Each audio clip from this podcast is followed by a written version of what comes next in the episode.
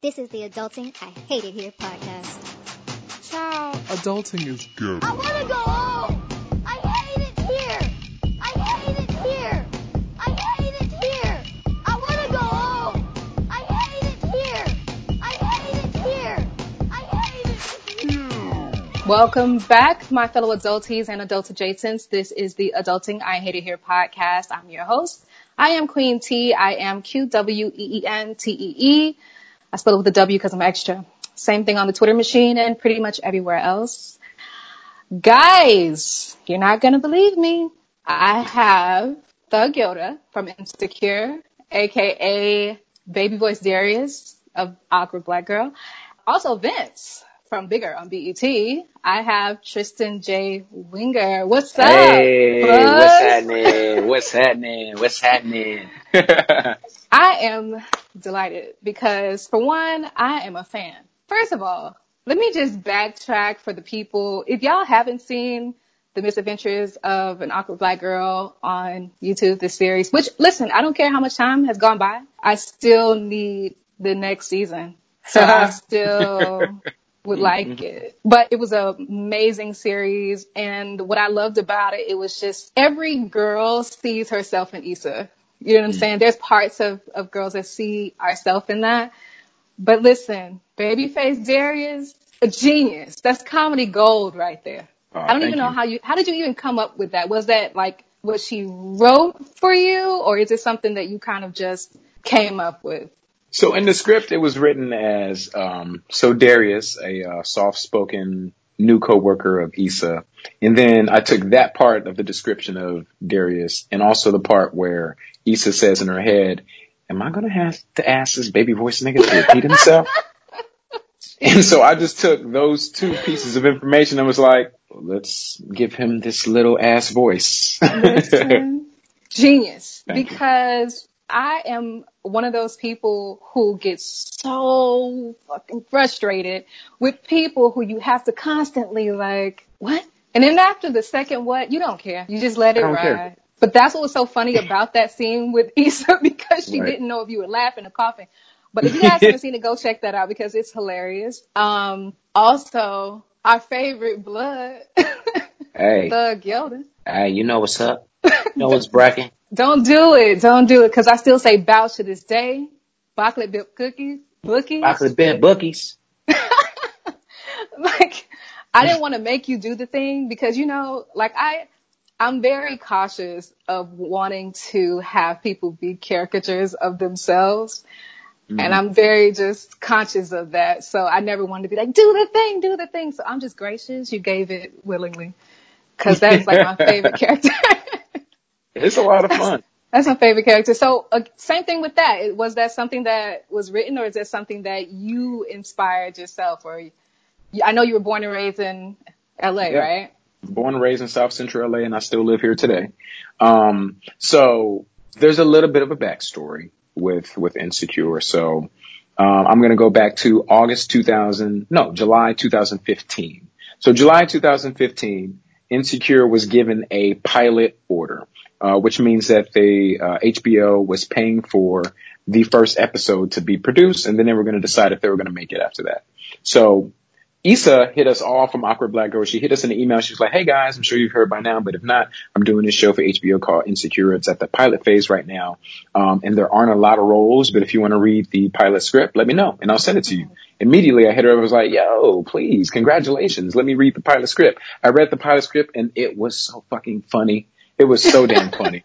Like I remember. it is. I remember in the script, I don't know if you remember from the pilot episode, but Issa and Molly were at the at uh were at Merkato, the um the Ethiopian restaurant. And then and then they were talking about like a sad sad pussy or something like that and it was like make that uh that groan sound that Marge Simpson makes and I specifically remember reading those lines and I fucking lost it. It was so Yes. funny. The whole Yes. the whole script is funny. The way that Issa writes, like, it's just hilarious. So I read the script. I was like, okay, what role can I be? And I was like, ooh, I want to be Lawrence. And so I told Issa, I was like, I, I would love to read for, I would love to audition for Lawrence. And I did. And I got very far in the audition process. Um, but as you see, it went to Jay Ellis, who is the perfect Lawrence. Um, and she was like, and I hit her up. I was like, Hey, let me know if there's any feedback. She was like, there's nothing you could have done differently. He was just, you, he was just perfect was for the role. You were, you were still great. Like, um, but just know that I'm still looking out for you. All right. And that was August 2015. They filmed it. They filmed it in, they filmed it in August 2015. It got picked up to series in November, which meant that HBO was like, yes, we love the pilot. Let's make a whole show about this. Um, I congratulated Issa. She was like, I'm still looking out for you. Fast forward to January amazing. 2006. It's incredible. Fast forward to January 2016. Out of the blue, I get a text message from Issa. She's like, yo, I think I found the perfect role for you for Insecure. And she was Oh, like, I'm going to send you the scene. And I was like, okay, dope. I'm excited as shit. The next day she emails, she emails me and it's a scene with Thug Yoda and Lawrence. And she was like, hey, so this is the scene. Um, let me know if you like it. If not, I could find something else for you, which is like, she doesn't me? have to do that. Exactly. She didn't have to do that. She did not have to do any of that. So I was gracious. I read it and I was like, this is hilarious. A blood who replaces all the C words with B's.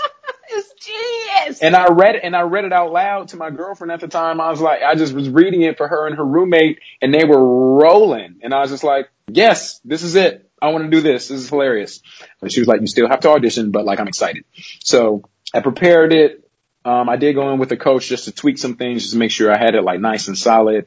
Um, the inspiration, which was your original question for Thug Yoda.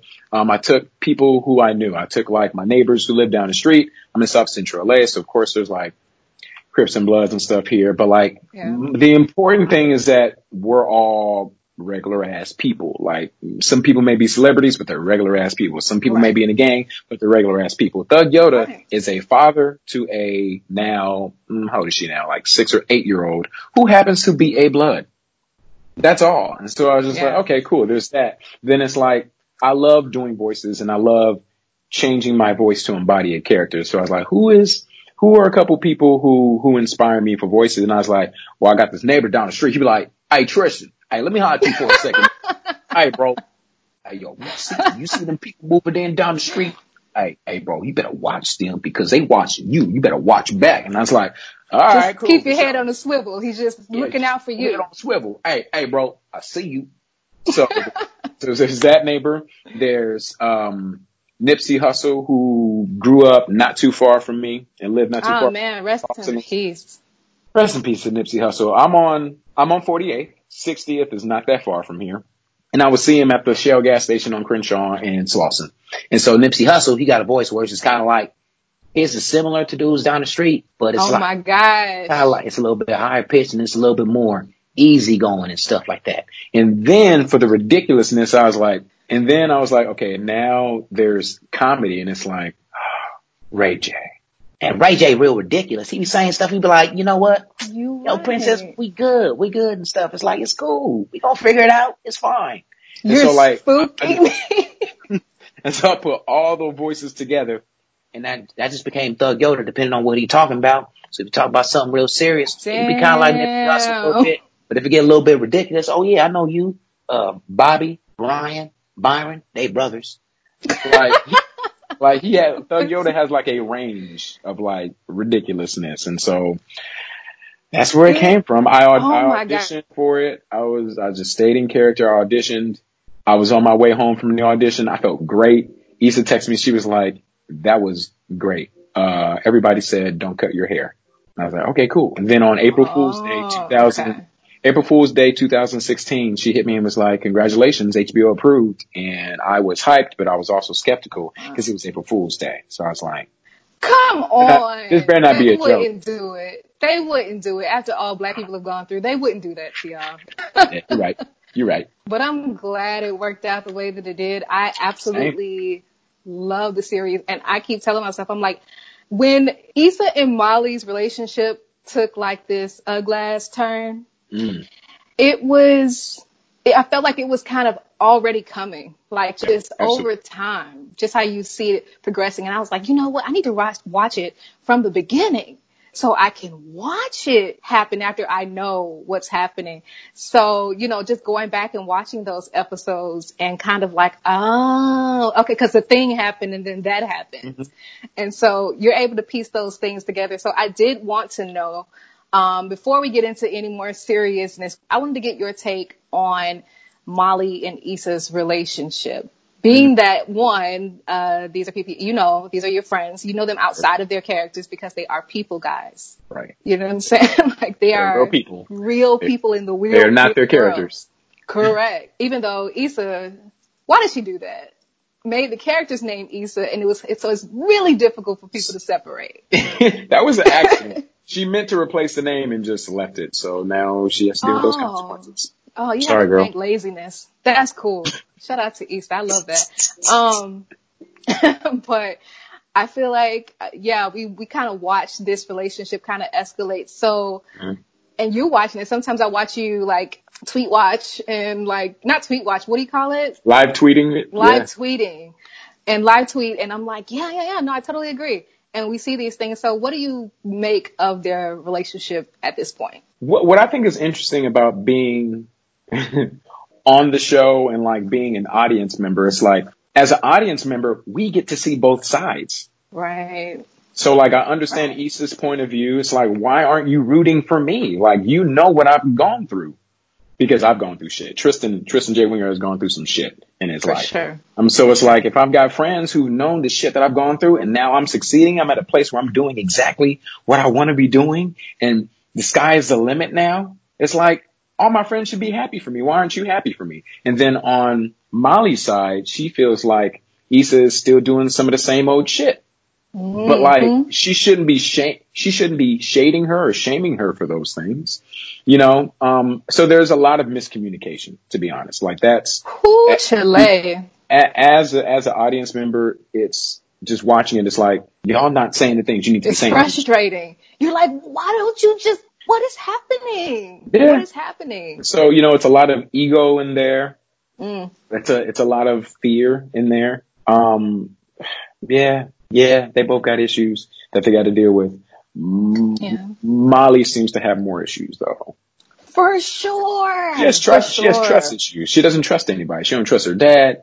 She don't trust her brothers. Maybe And she it's crazy because I'm like, how could Molly hold men to this standard, her father to this standard, and just a season ago or a couple seasons ago, she was sleeping with a married man and knew better. What do you mean it's an open relationship, Well- but you haven't talked about it? It's like, I don't know. You can see that these things happen and you can see the nuance in cheating. You can see that emotions can be involved. You can see those things and then hold the father to this Mhm. standard. Like, how could you? Well, well, well. Hold on. To to her defense, though, like they, it was communicated because re- remember last season, uh, Joe, Joe and Molly were in bed, and he got a phone Mhm. call from his wife. Mhm. He's like, "Oh no, I'm here with Molly. Oh, okay, all right, I'll see you later. Bye." So like they, it was a real open relationship, but it was just messy. It was a messy open relationship, and I, Mm. yeah, I don't, yeah, I don't like that shit. But that's what I'm saying. Like she could see that even if somebody is stepping outside of their marriage, Mm-hmm. that you could care for this other person and it's, it may not just be physical and it may not just be this fling thing. Mm-hmm. You could see the nuance in it and that it could happen. But then you look at your father and go, how could you? Because we look at our parents like these heroes. Yes, absolutely. And so when they fall from grace, they really fall from grace. Mhm. And um I do see the trust issues in her, but I like you said with Issa, it was like, damn, like if you're so used to her fucking up, the one time she really pulls through, you should be like right there. Yes, over the moon, clicking your heels. Correct. Just a little, just a little jumping.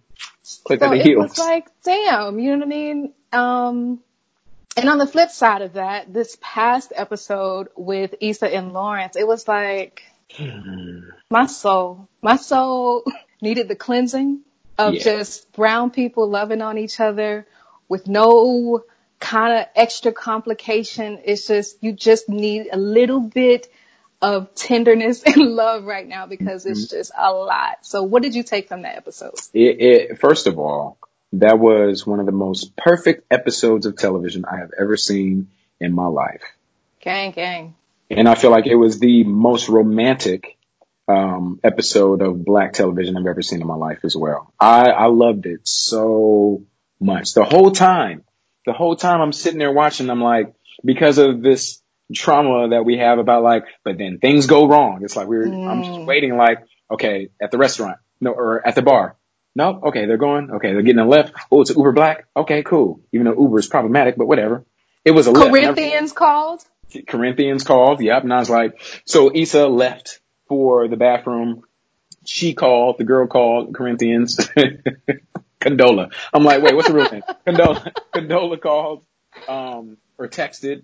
He texted back and you can even see on Lawrence's face, he was like, mm-hmm. you could tell like he was thinking about it. He was thinking about, okay, well, I'm gonna just wrap this up and go. But then you saw the thought change like, but I'm really enjoying my time with Issa. right. Right, right. I She's loved new, it. Everything, it was ugh. refreshing. Beautiful, beautiful, beautiful. From beginning to end. It was my favorite episode of Insecure to date. I loved the vulnerability Yeah. because like I don't know what day that was. I was on Twitter and you know a nigga be tweeting, but I was asking people like how do they view uh, vulnerability, and people saw it so negatively, like it's a weakness and it's a what? you know what I mean? When you're vulnerable, people take advantage of you. And I'm like, you have to think about how you're walking through your life thinking that someone's trying to get you. You know what I mean? Um, how do you ever feel safe? How do you ever build trust if you're just waiting for the ball to drop? You know what I'm saying? Mm. Um, but it takes that little bit of vulnerability. I love people who are thorough and can be vulnerable even when it's not cool, when it's Yeah. not popular to say that thing or to admit that thing. It's something in that that's so authentic that draws me to people like that because I aspire to be like that. Word. And when I saw that in the episode, I was like, oh my God, imagine how many relationships can mend, even if you don't end up together. It's not about being together. It is about this space that you violated or was violated, mm-hmm. that you can come back as new people and mm-hmm. look at it from the outside and not be so entangled with the emotions of it in the moment that you get it to breathe and look at it again and go, oh yeah, okay, so this is what happened. You know, like I was just like adoring the vulnerability Yeah. and even Issa saying, I don't want the night to end yet. I'm like, yes, girl, go get your dick. That, go. I was like, do what you have to do, Issa. Yeah. Absolutely. So- she, she did that. It was, it was amazing to Yeah. see. And, um, I don't mean to rant, but it was like I had a conversation with my boyfriend the other day and I said, um, I'm like, man, I think this black struggle that we're dealing with right now, hmm we lack organization because it's hard for us to unify. It's hard for us to unify because we like to branch off and I'm a this black person, I'm a that black person, I'm a rich black person, poor. All of these spaces in blackhood. When I really thought about it, I was high. But when I really thought about it, I was like, the core principle in this is that there has been a broken trust between black women and black men Yeah. and we don't believe men anymore. And, and we don't trust men anymore. And women have been violated by men so much. It's like women will follow you to the end of the earth. Women will always be front and center for you. Women will get between you and a gun. Women will go that far to protect you. And when we look for the protection, we get judgment. Y'all wear this too much. Y'all have filters. What about this? What about that? And we're picked Mhm. apart. Why you got a OnlyFans? What are you doing? It's like doing what she wants to do. She's minding her business. just all on her own, all the way over there. And men come from wherever the hell they be at to come over Right. there to tell her what she should and shouldn't do and tell us what our place are, but you don't make us believe you. You don't make us trust you. Mm-hmm. And if there's a broken trust between black men and black women, like when the Haitians led the revolution, they kicked everybody's ass because the women trusted them. They believed them. They were on the front lines with them. They were in the house. They were medics. They were all those things because they trusted them. hmm But it's not our fault that we don't trust them. Absolutely not. Um, Absolutely not. it's not even black people's fault. Just, just going back historically of having black men ripped out of the home. Yep. Black men, you know, tortured in front of you to let you know that he is not the head of your household and he does not have the power. So all of those things come into play. So if we can't trust each other, like right now, there's this, but what about Breonna Taylor? And you guys aren't, you know, paying attention to black women that are dying. And I'm like, man, this is just sad. And so when I saw that vulnerability in that scene or in the whole show, I was like, wow, that could like fix the world. Yeah. it could just fix the It world. could fi- it could fix our world. Our um, If we world. if we listen to each other, that's it. If we're not premeditating what we're about to say as a response, like, okay, she gonna say this, so I'm gonna say this, and then if she responds this way to that, then I'm gonna say this. It's like no, or Ooh. or instead of having a script, we can just sit here and improvise. And the best way to improvise is by listening, digesting that information, and Mm. then responding appropriately and respectfully. It's so e- to me, it's so easy, but I I understand that that's like it's not that easy, just because.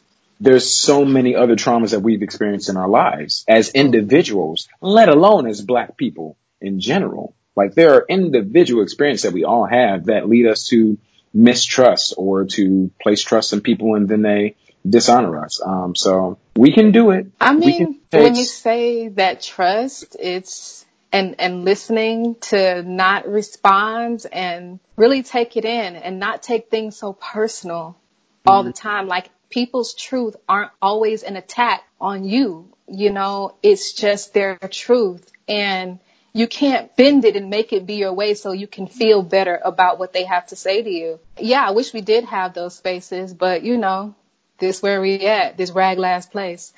Um, but just moving on, before we get into everything, I just want to know, have you been sleeping? I've been sleeping a lot better lately. Um, I will say, I will say, um, maybe about a month ago. So from the beginning of the pandemic, so around like in, in the quarantine, uh, so like mid July up until about a month ago, I was very, I was sleeping very irregularly. So I was, I wasn't able to go to sleep until maybe like three, four o'clock in the morning when usually I'd be in bed by 12 and then like on my way to snooze town. this is good. And then all of a sudden, like I couldn't sleep. Um, and then I was like, oh yeah, I get to smoke some indica. Um, and that helps a lot when, when I do have moments that I, that I can't. And then I just, I just went and bought the strongest indica because I'm like, well, this is my sleep medication. I'm only going to use this as medication. And it worked. And I was like, great. So now my sleeping schedule is back to normal unless I take like a nap in the middle of the day or something. But, um, it's kind of coming back a little bit, the insomnia, a little bit. Mm, so yeah, there's that. I mean, I'm just about asking because I mean, my sleep is just I don't know what the hell. I don't know. I don't know. I wake up a million times a night. I don't even really remember the last time I got great sleep because it's like, um, I don't know. I just feel so restless. It could just be because literally everything that's happening right now, being on house arrest, you know, all these things. I get this um type of anxiety sometimes when I have to go to the stores and have to wear a mask because I just I need to openly breathe. Like the mask is so uncomfortable and it's just and I know that's such a small thing to complain about but it just it's so awkward when you go to places now. You don't know what you should and shouldn't be doing should and shouldn't be touching. You, you know you're you you feel discombobulated. You feel awkward when people are crowding or just all of it. And then I feel mm-hmm. so weird and and so I don't know I, I just haven't been getting great sleep I know a lot of people I know um black people specifically just the trauma of watching it it's like are you also addicted to your phone right now like you can't put it down for a long period of time uh, yes. So, and I, and I have to make myself aware of it. It's like, damn, this is FOMO. It's like, I'm not, I'm not going to miss anything. Like I, Mm. it- I will see it later. So, but, uh, yeah, my phone has been telling me, Hey, Trish, you spent 12 hours on average on your phone Oh. last, last week. And I was like, Oh, you're right. Let me put this thing down. that screen report will drag you at it. by your eyebrows it is rude Man, and, and I don't very, appreciate it. they're very short. So that's painful. I'll be like what you mean I was on there for nine hours a day a shift Right. Right. In oh. total last week. I'm like, oh, and then you go, I'm totally going to put it down because I don't need this and I'm going to do better this week. And then what happens? You do The world explodes and you like, how can I not look at it? Right. You know, masochists glutton for punishment. I don't know. I have mm-hmm. a very difficult time. And I was reading something that says the average American picks up their phone every 12 minutes. but I feel like it's much more than like less time than that now. Yeah. And it's nothing like I I've taken off notifications in this poor ass attempt to keep myself from not opening the socials and but I still go to it anyway. Yeah, absolutely. And I can't not watch it. I, it's so traumatizing that I can't stop watching. It's like a car So- crash. Yes, and, and, and I feel terrible and it doesn't make me feel good to constantly watch it, but I cannot pull my way, pull myself away. And it's like, it doesn't matter how evolved I think I am or how many books I read. It's like, when it's happening, you're like, the fuck? Mhm. and you, You're- no, go ahead. yeah, you're still human. Like you still, you, you care. Like the reason why we're, we're doing this is because it's like, okay, well, well what else is happening? If this is happening, then what else is happening? Um, so it's like we, we want to stay informed, especially right now. It's difficult to, to get away from our phones because the news is reporting one thing and painting a specific narrative. But then when we get on Twitter and we actually see people who are on the ground and people who are self-reporting what's happening, it's a totally different story. So it's like that trust issue again. It's like, I don't feel mm-hmm. like I can trust you news, That's but I can trust, I can trust these people that I follow somewhat about reporting less. the truth because I can see, I can see what's happening. I can see, I can see that the looting isn't necessarily coming from black folks. Mm. You know, if we didn't have social media, we wouldn't necessarily know about what's happening right now. So, Even though I feel like black people need our own Twitter, like individually. I mean, Black Planet, Ah, let me go update my profile right now.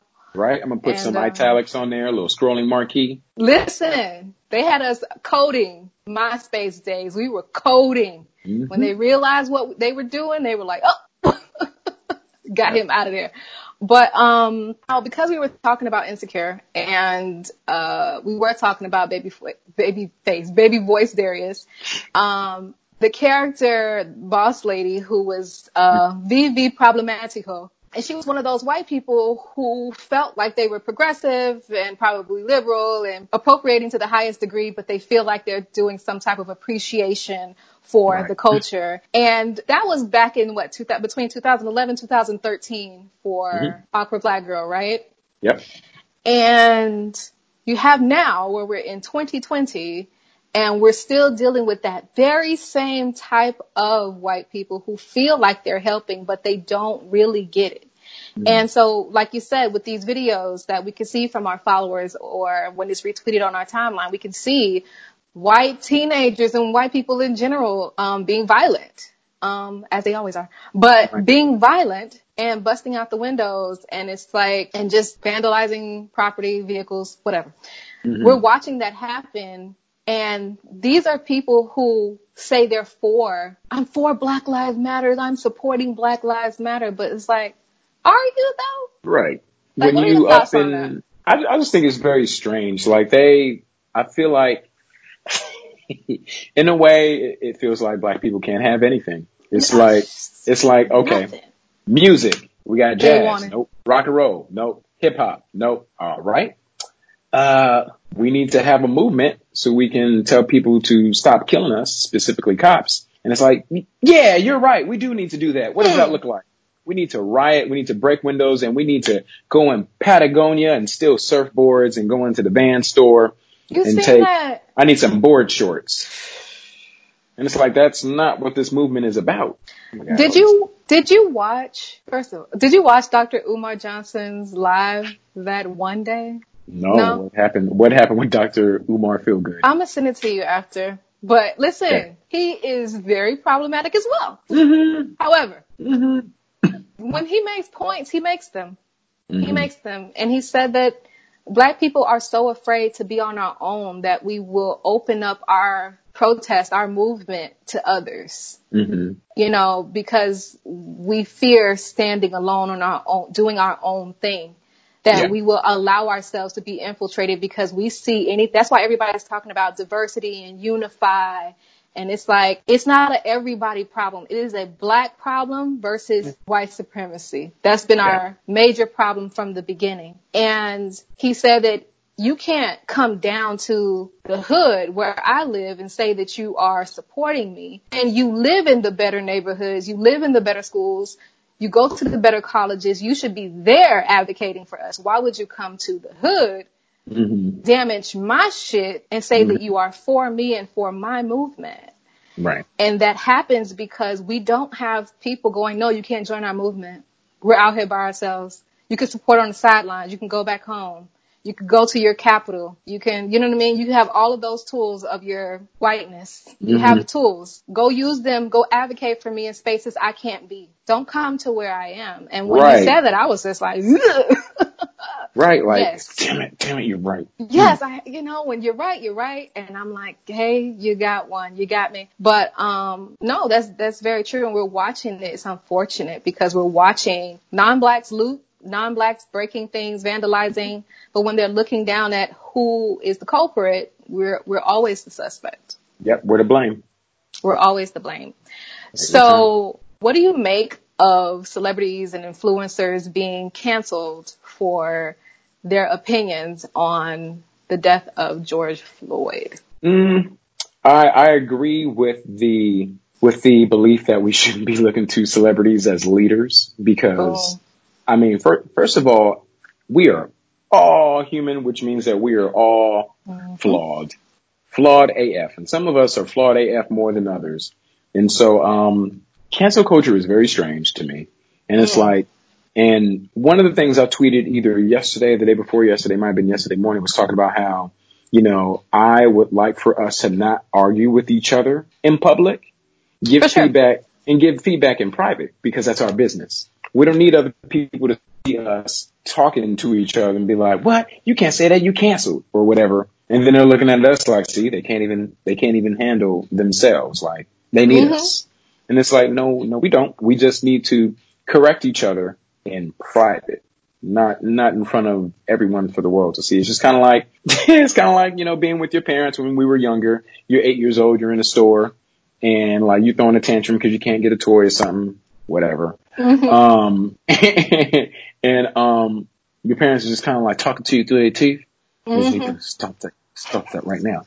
Like that's that should be us. Like in, in public, Right. like, you better stop, stop, stop. Mhm. And then in private, come on, bruh. I told you about that. Why would you say these things? Why would you say that we need to stop protesting and stuff and stop writing and da da da da da da da da da. Right. We can do that in private. We don't need to do that publicly for everyone Right. else to be like, Yeah, exactly. That's what we've been saying. That's what we've been saying this whole time. you like, shut your ass up. Let me go talk to my cousin. Daniel, no one was saying anything to you. So you know, because they're brave. They go ahead and put an animal or some um, abstract object as their default picture, and they say wild things. So we definitely shouldn't make it a circus, and that's, you know, that's why, you know, like I told you before, like I, I, I never want to make someone a caricature of themselves. Like when I saw, I know I'm deviating, but Cardi B, when everyone do the thing, do the thing, oh, grrr, and, and you're like Oh. gr- cringing because you're like this performative is like a show monkey and I hate it. I hate when people are like, do the thing that I know you for. And, and a lot of that, like a lot of football players are realizing now with what Drew Brees has said, um, a lot of the football players, even though they were aware because they went to white colleges, they know.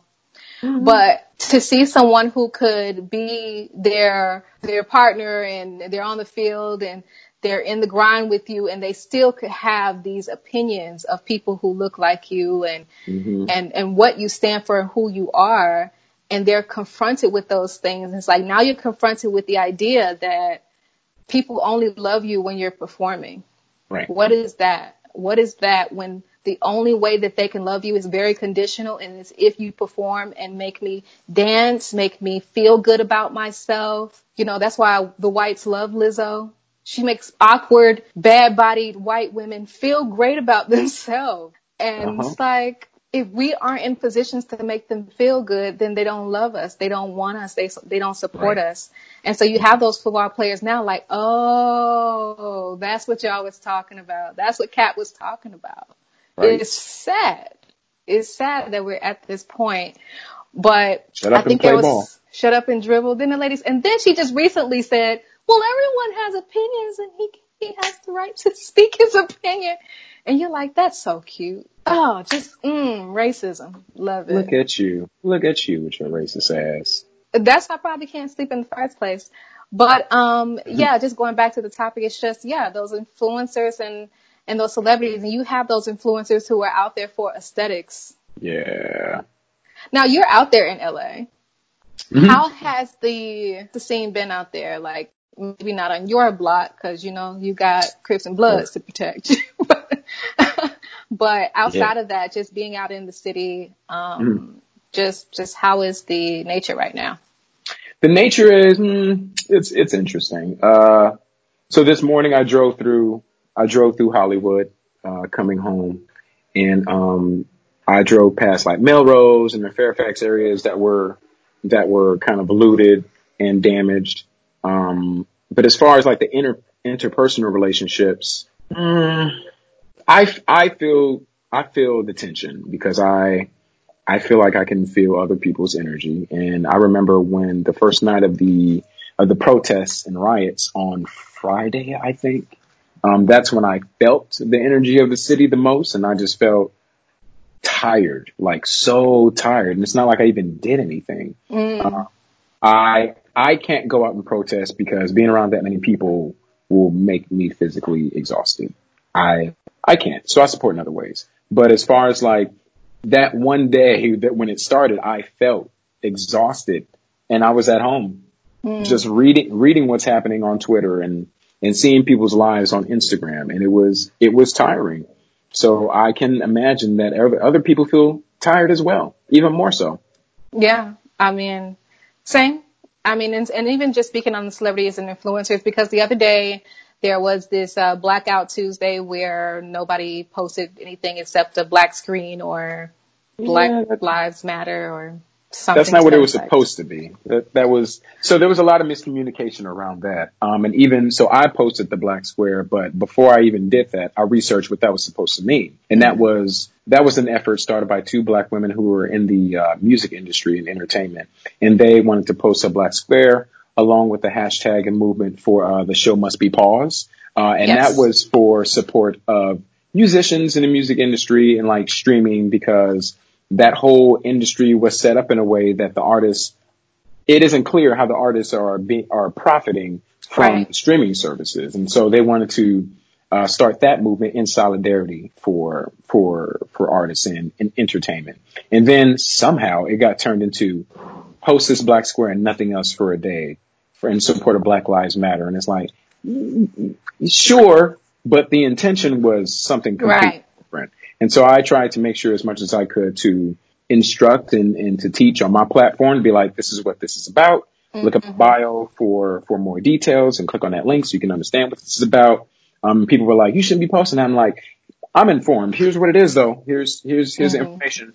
Here it is. Here's, here's what it is, you guys. But, um, it was, um, it, it could have been executed better. That's why I said how it can get infiltrated. Yeah. It can get infiltrated and then the agenda gets lost. And Yeah. then you have people who are just anti that because, just because, you know, there are people Right. that just like to go against the grain because they want to be different or some shit. So, um, honestly, like I did it because I was definitely uninformed of that, but I did it because I saw what was happening. And I said, if I could just put this here to acknowledge what we're, what our agenda is and not post a selfie, not post a dog, not post some ice cream in your hand because that's insignificant in comparison to what's happening right now. Um, I almost felt crazy posting a picture of myself knowing just the tension and everything that's happening right now, I feel ridiculous, but I have to realize that like I'm not like everybody else. Everybody isn't like me. But I did it for that reason. Just like it's whatever you're going to post, whatever stupid shit it is, it's not going to be as important as whatever movement. So if you're going to post something, post information, post the link, post the petition, post whatever you're going to post that is for this movement. Like I almost don't want to hear anything else. Anything else is noise to me. And I mm-hmm. know that we all need breaks, but it's like, bro, something very significant is happening in real time and we're watching it happen. Mm-hmm. And people sit back and wonder like, what, well, if I was in, in this time and if I was in, I'm like, whatever you're doing right now is what you would have been doing then. Yep. Sit with that, let that sizzle in your spirit because that's all that would have happened. We, we think we're going to be this whatever, but I'm like, the reality is what you're doing is what you would have done. And whatever that is, is, hey, I have no judgments of that, but we also can't judge people who are trying, who Yeah. are on the front line, which also let me say, just I have the most, the utmost respect for people who are putting their lives and their livelihoods in jeopardy and being on the front line and going to the protests and being maced and tear gassed and all type of heinous fucking crimes from these same Yeah. people. Um, people just shouldn't be dying at protests of someone who died, Right. or not died, murdered by Right. the same police that are still antagonizing them. So I know you've seen it as well. What do you make of those strategically placed pallets of bricks popping up in locations? That that shit is so weird. It's I I make that there I make that this is still institutionalized. Mm. This is still institutionalized racism and this is all set up. They don't want Every us to succeed. They don't they don't every step of the way it's like, well, we're not gonna put up a barrier, but we're gonna put these bricks here haphazardly. And it's like, the fuck who leaves a pallet of bricks in an area that has no construction going on? Are you kidding me? And luckily, you know, a lot of people have been seeing that, posting about it and being like, we're not falling for this. Like I even saw one video on Twitter over the weekend where there was a, a construction zone constructed in the middle of a street on the side of a street where there were bricks and it was like roped off with caution tape. And then all these white people in black outfits were like, yeah, let's get these bricks. And I'm just looking, mm-hmm. and everybody's looking at this like, this is a setup. These people look like they were either paid to do this or they're the ones who put these bricks here to be used in the first place. It's, it's very strange. And this, you know, we joke about this being like an episode of Black Mirror, but We're Art totally imitates in an life. episode. We're This is an totally, or this could be the parallel universe. Whatever I'm doing in the other universe, I hope it's not this shit. I just hope it's not. word, I This hope I'm on an island. I'm hoping I'm on an island in a hammock drinking coconut water. Man, just having a good time. is literally doing anything but dealing with oppression and um, police brutality. Um, now that all four police officers are in custody, Derek Chauvin um, has, well, his charge was bumped up to the second degree murder, um, and as well as the other three officers that are in custody, um, they were charged in aiding and abetting um, second degree murder and also aiding and abetting for second degree manslaughter. And it's like, is their arrest sufficient for you? Say that one more time. Is there a, is their arrest, them being arrested and charged with these things, is that sufficient? Is that justice to you? it's a, it's one step. Mm. it's one step. Like we've take, we, that is one step toward a goal that is 3,000 miles away. Mm. So mm. sure, like it is, but, but here's the thing. Um, I'm not going to undermine, I'm not going to undermine that step because every step in the right direction is progression, Yeah. right? However, it's just one step. Yeah. there's so much more to be done because I just I keep reading. I'm I'm I try to educate myself as much as possible on this, but apparently it's difficult to charge and convict police officers because there's some kind of statute or something. Hmm. Ain't that something? You Which mean is- the same people who protect them also wrote that? when I think about it in totality, I'm not going to look, guys. Let me just be transparent. Look, y'all know I smoke sometimes, but there are times where I get listed and I am deep into my mind because I love resolution. I love getting to the bottom of shit. Um, but when I think about literally everything that is wrong with black people, the negative things that we have picked up, we've learned from them. You know what I'm saying? Like, it's like the same people that are oppressing you right now also gave you Christianity. All of these things. And it's unfortunate. And it's like we're in this loop that we can never really get out of. I'm like, there is no reforming the police because they, they were built that way. That's Yeah. what they're for. If they reform it, the powers that be are not willing to let go of that power. Mm-hmm. They're not willing to let go of that power. So where does that put us? We have nowhere else we could go because we honestly don't even know where we came from because we were stolen. so we can't even go home to a sense. You know what I'm saying? When they say go back to Eric, go back to Africa, and I'd be like, girl, you pick me up. You could, you take me back then. You know Right. what I'm saying? Like, This ain't a round trip. Where's the, the, the coins, the doubloons? Are you going to pay for me to go there? Cause I, I'll take a trip, but this, this go back to somewhere else. And it's like, where is somewhere else? Cause where is our home? You took that from us. Um, so we're stuck here and we have to live amongst our oppressors. And no matter how angry we have been and they make us, we still have to go to work.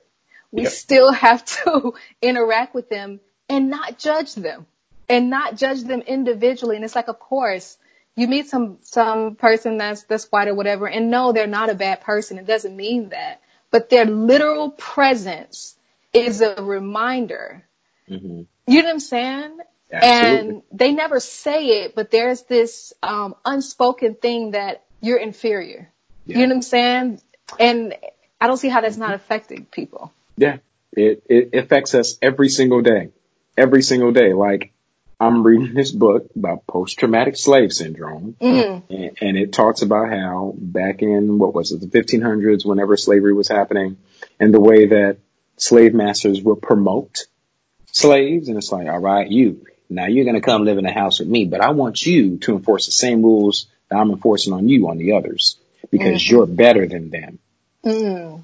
You're superior. You're a better slave. And it's like, but I'm still a slave though. Right. So it's like you're, you're still you're still placing us in this hierarchy where it's like Right. they're down here, you're up here, but I'm way up here, and don't you forget it. Right. And even having that kind of relationship and even them deliberately creating black people that way, light skin, dark skin works to this day. Yep. To this day. it still works to this day. Um, of light skin, black, light skin, dark skin thing. And we can't get over it because we know why it exists. We know that the fair skinned people got this type of treatment and dark skinned people got this type of treatment.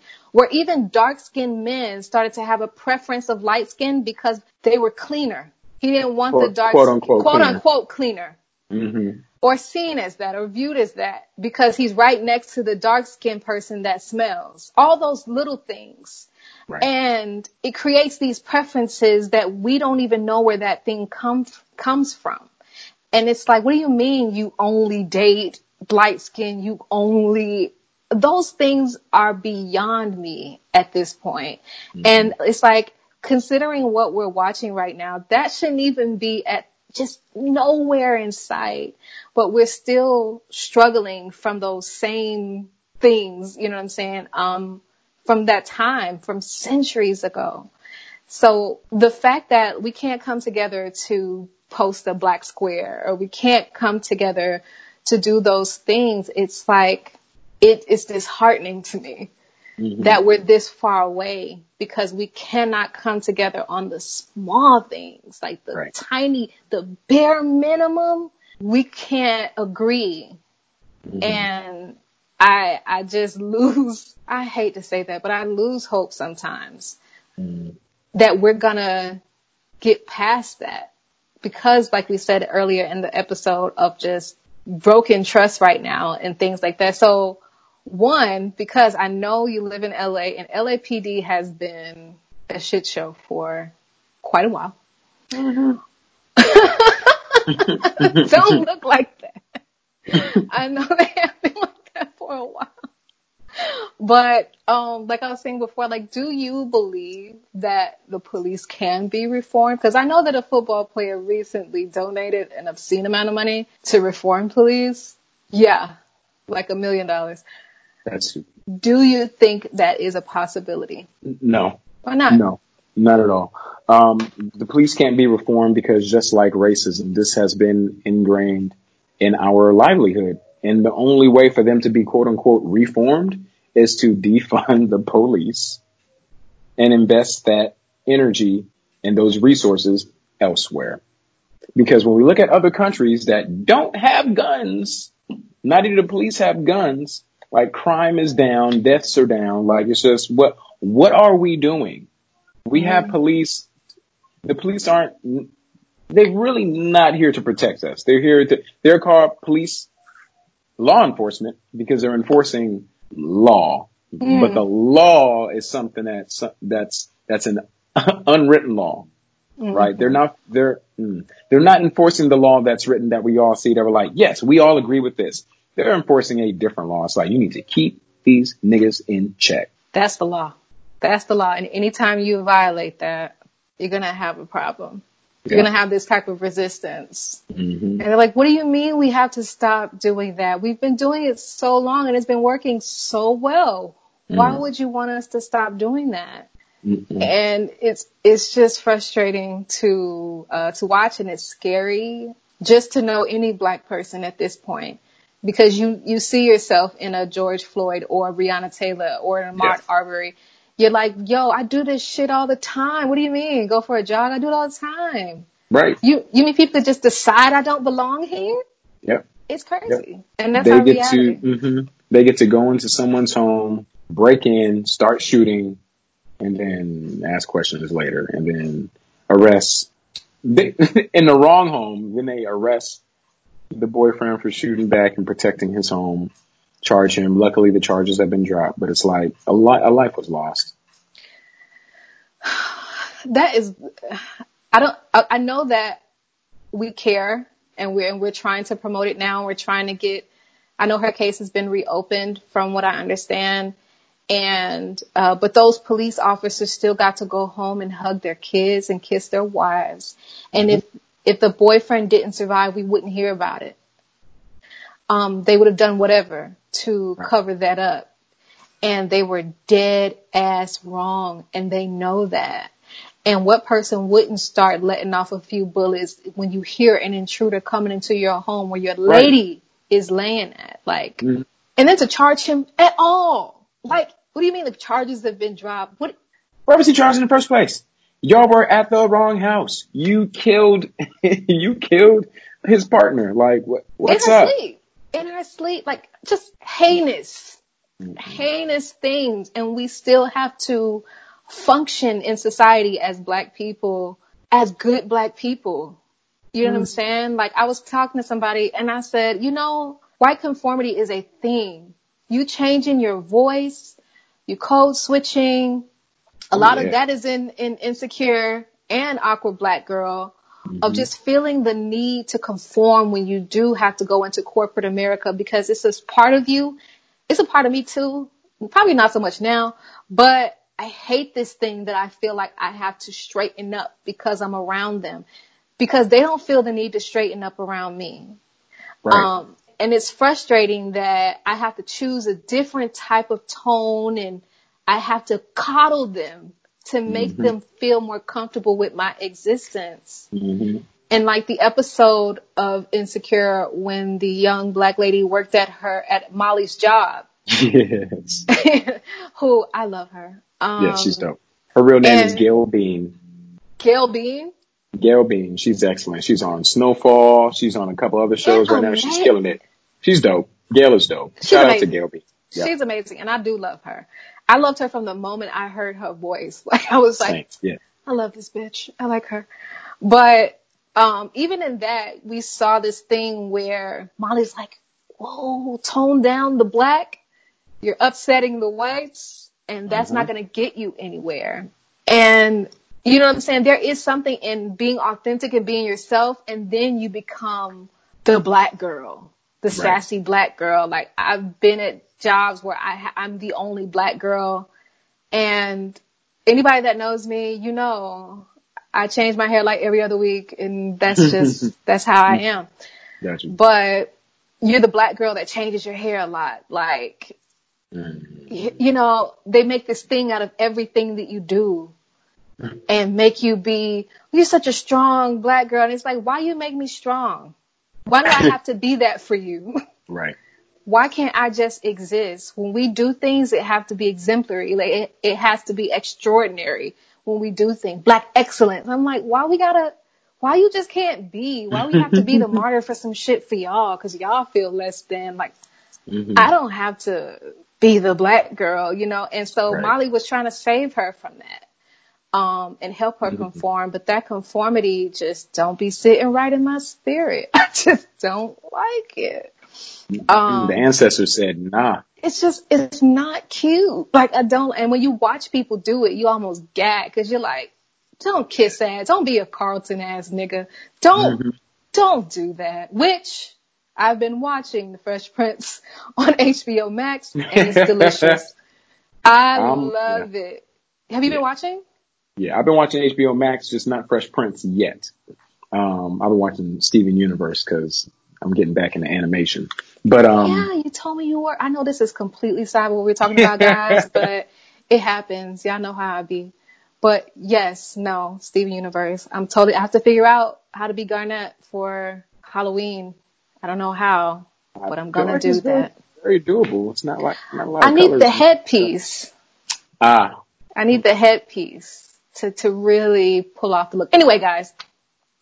um, I guess the reason why I'm asking these things is because, like, considering the COVID and being quarantined and not being able to go outside, police brutality, rampant racism, you know, the world is on fire right now.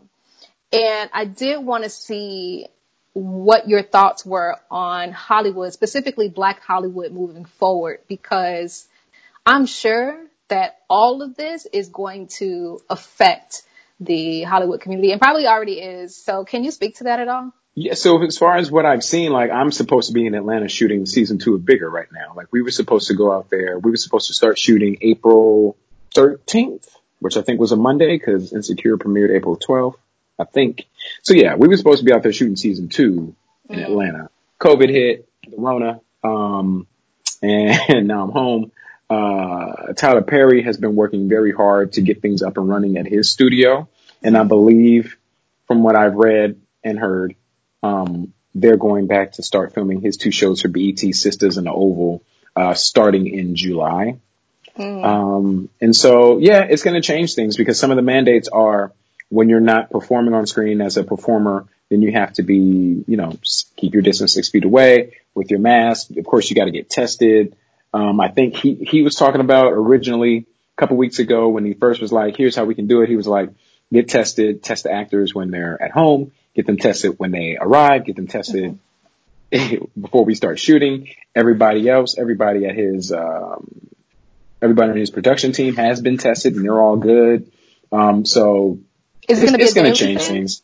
It's, uh, the testing. Yeah. Oh, I hope not. Not testing, but, um, what do you call it? The thermometer to, to check for your fevers uh, Well, I like on mean, a the- daily basis, like the procedures they would create um, think that's- on set. hmm I believe that's part of it too, is the Mm. temperature checks. I don't know. I just think it's, eh, it's, it's strange. Why you look like that? What does that even Well, mean? because so the reason why, and I don't know if this is video or if we're doing only, only audio, but I rolled my eyes, and it's because it's. I'm I'm just very annoyed by all of this, and this isn't anyone's fault but the man in the White House. Just know. Just Like, know. It's it's his fault. Literally. He of decided to be he decided to act reactionary and late AF to all of this. So that's why I rolled my eyes. But um it could be a daily it could be a daily thing. I wish I could predict the future and say that, you know what, by July we're gonna be good. We flattened the curve enough to where we can open stuff back up. Which stuff is open back up anyway, and also all these protests, so like people around each other, so I'm really curious to see what's about to happen. Same, same. I am like, look, so you know, we're both concerned. like, I'm concerned, and I gonna and I'm and I also want to make sure that I'm not inciting anything. I'm just I just have on I have on my I have on my um I have on my my conspiracy hat a little bit, just a little bit. But you a I'm not, conspiracy theorist too? no, not at all. I'm just just Oh. right now though. No, but like black people can't afford not to be. I when people talk shit about conspiracy theories, I was like, this is a name that people put on it. I said, but we can't afford to be skeptical, just Yeah. knowing the things that they've done. So yeah, Can't afford to but um, skeptical. but yeah, just knowing that there is really no deadline in place or it's all this uncertainty. hmm I don't know how that would be. What would it even look like? Because now we know that we're not going to have a, a normal, like whatever this new normal is going to be, like Yeah. we don't know what that is. So can you speak to that at all? Like what do you, even though you don't know, like what do you perceive as being the Hollywood space moving forward? Because I know you're close on scenes, Yeah. in areas and, and some things are like unavoidable. Just even contact with characters and just things like that. Like how, how would they even avoid? well, I don't think there is avoiding it. I think, you know, Mhm. there's going to be some camera trickery to make it look like we're closer than we appear. But if anything needs to be intimate, where we do need to be in each other's space, I just feel like with, with the precautions that are being taken as far as like the testing and the daily temperature checks, like that's a way to kind of like monitor the situation and make sure that everything is, for lack of a better term, on the up and up. Uh, I hate that term. Uh, that everything is is all good. It just sounds like some. It just sounds like some some Say corporate it. shit. Okay. It sounds like some corporate shit. That's that's my code word. That sounds like some corporate shit. Uh, but yeah. So I I'm I'm a huge believer in like um words are powerful. So I believe that things are going to be very smooth, and we're going to have a very um coherent and awesome operation when we go back to start filming. Okay, Tristan, be positive. Yes. That's going to get us through.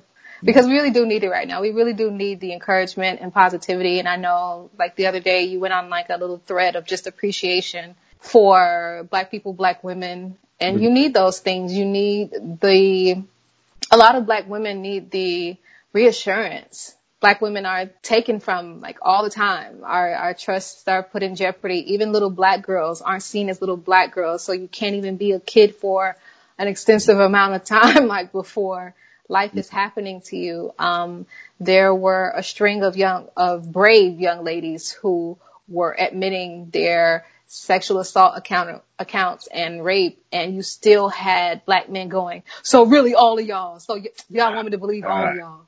And you're mm. like, are you, are you mental?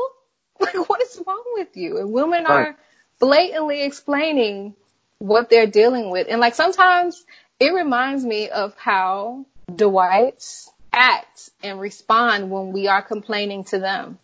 And mm-hmm. they're trying to tell us we're not having that experience. They're like, no, you're not, because I'm not seeing it.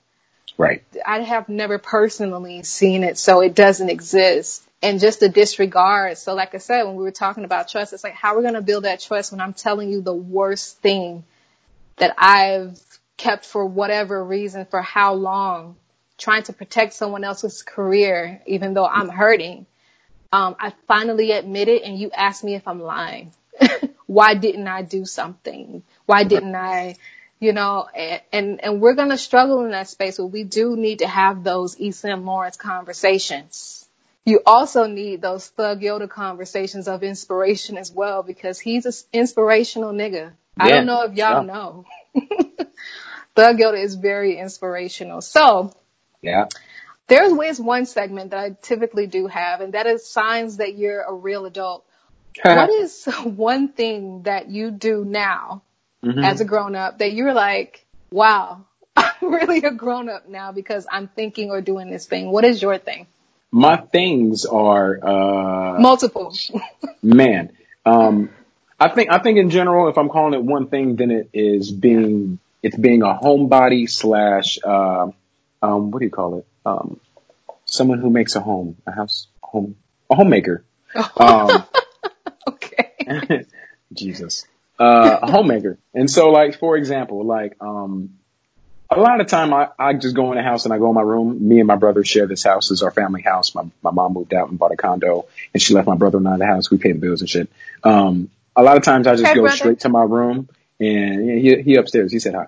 Uh, a lot of times I just go in my room and I just chill in there and I do everything in my room, TV in there or whatever. But then I'm like, then after like a month and a half of being in this quarantine, it's like, I'm tired of being in this little box. I should come out into the living room where we, where we're supposed to be living and stuff. And so like, I, I cleaned up, I vacuum every other day now. Um, I have Febreze that I sprayed. I bought, I bought, see, I've, I've got like 12 plant children that I have now. They ain't got no names, but they plant children. Name I got plants them. all over Stop the place. rude. I'm afraid to get attached. But You're you're right. already attached. They're your babies. You're right. I take care of them every single day. Every single day. I have this app on my phone that tells me, okay, now Not this needs to be misted. Not yeah. the app. Yeah, it's called Planta. No plug, but like that's, it's, it's a game changer. You take a picture of each plant, it tells you what kind of plant it is. You tell it, you tell the app where your plant is. I'm gonna get it right now. And it's like, it's like, today you need to mist. Today you need to water these plants. Today you need to fertilize. Make sure it's not getting too much sunlight. Like it, and my plants are all thriving except for one that I'm reviving. That one's coming back to life. But like, Okay, plant dad. Plant daddy. Plant Plant, daddy. daddy. See, Uh. now you need your black planet. Go ahead and put plant daddy. plant. Yeah. I'm totally getting that app. Um, no plug. So yeah, I'm totally one of those people too. Um, my thing is that I hate for someone to put the, something on the garbage when it's already full. Like I remember my mama used to complain about this thing, Uh-huh. right? And I used to be like, "Oh my god, shut up!" But now it's like, okay, what is it that you don't see? You don't, you don't see that it's already full. Um, you thought that you adding this piece and delicately putting on that it just will what? Just take it out. Like I don't understand. It's going to balance and it's going to be all right. It's like the trash is full. The lid don't close. Take out the garbage. I conveniently place the trash cans on the side of the house. Just go and take them out. Please. just right there for you. Please. Just buddy. right there. Just put them, just put them in the trash can. Just, just take it out. Okay. Definitely my adult thing. Like just more and more, I'm just like, my mom's name is Mildred because that's like a mom's name. Yes, it is. Like, yeah, my family's from Arkansas. People are like, black people in Arkansas? I'm like, my family. Mm, Everywhere. Black people everywhere. But, um, like when I tell people, I'm like, my mom picked cotton. That's my mom. She's 62. My mom has just turned 62 and she picked cotton. So when you talk about slavery and things, I'd be like, that was not far. She wasn't a slave, but she had to work every summer from dusk till dawn to make money and they have to weigh the cotton. This is Ooh. Osceola, Arkansas, like the South South. Sounds And- like Yeah, it was. So when people, when I talk about racism, I'm like, bro, I know what I'm talking about because when I go to Arkansas, there's always problems. There's always problems. so, um, I had to, I had to breathe because I just got tense. listen, that's real. That life is real. And sometimes black people are removed from it a little bit because you're in, in the city sometimes and you deal with it in corporate, whatever. But Uh-huh. whew, down south racism is just special. But um, before we get out of here, I typically, any- anytime that I do have a guest, I do ask them an adulting life hack. And if you don't know what an adulting life hack is, basically just advice that you would have for someone who would be entering your career or whatever you're doing. So in this case, it's like, do you have any advice for an up and coming actor in LA or pretty much anywhere else um, that you wish you would have known like years ago? Is there anything that you have learned now that you wish someone would have told you would have saved you time and money? Uh, yeah, absolutely. Uh, find a legitimate acting class.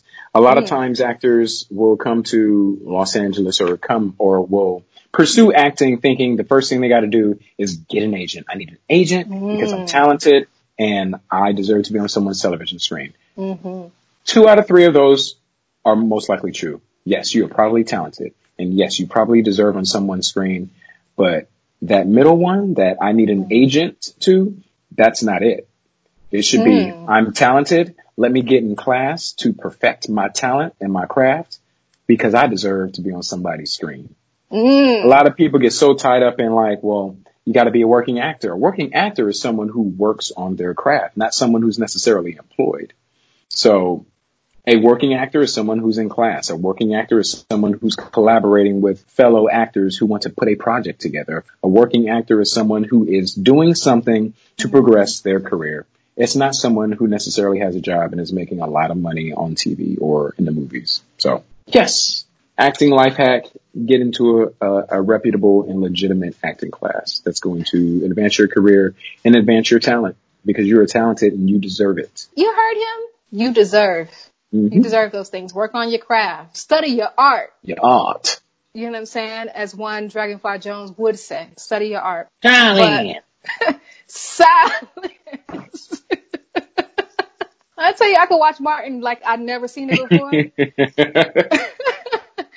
I will laugh like I've never seen that show before. It was just, I don't know, it was just something so organic about that show. I still quote it to this day. I still quote you to this day. yes. I, I, I do. It's, it's some things that's like, I have like a blue pouch back there. My I blue, see it. My blue pouch. And so, um, I still use Bear Bears hmm out of context because it doesn't matter when I use it. You're right. It could be a response to anything. You know what I'm saying? Like, did you get some rice? It's like Bear Bears. It could be whatever I want it to be. I'm gonna take that as a yes. Cause that's how I'm is. So, um, one, Tristan, thank you so much for joining the podcast, for sharing all of your knowledge, for being kind, all those good things. And also, I need to give you your flowers because they were doing like a countdown of the men on Insecure for Vulture. Someone was number one. Was it Lawrence? Something tells me in my spirit, like in my shondo, that it was Thug Yoda. Oh, you're. Uh, I saw that article. It was Thug Yoda. You're right. It was Thug Yoda.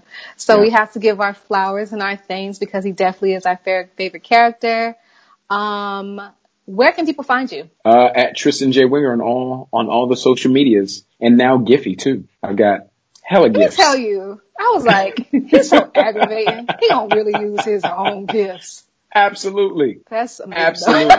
I, I think everybody should make their own GIFs and then use them so they know, so other people know what your expressions look like when you say something. So you can add an attachment. It's like, no, I don't like that. And you just be like, you be thinking you already ahead. ahead of the curve. You already know. Yep. But again, thank you so much. You guys know where you can always find me. Um, hit up the Adulting I Hate It Here pod, Adulting I Hate It Here. Oh, Adulting IH IH pod on the Twitter because they're haters and they have character limits. Who knew? Um, but you can hit me up on the personal at I am Queen T I M Q W E E N T E E. Same thing on Instagram. Don't like more than five pictures because what do you want from me? Make sure you subscribe on the YouTube because I'll be there. And remember guys, adulting is a verb. It is something you do. It is not who you are. Tristan, thank you so much. Thank you. And I will see y'all next week. Bye. Peace. I Hate It Here Okay. Okay. Ciao. Okay. Adulting is Okay. I go Okay. Okay. I hate it Okay. here. Hit the prep. I hate Hit the prep. here. Hit the prep. Get to him. here. Get to I him. wanna go Black butterfly. You can't see my legs. party. Here. I hate Black people always trying to start a party. Bye y'all.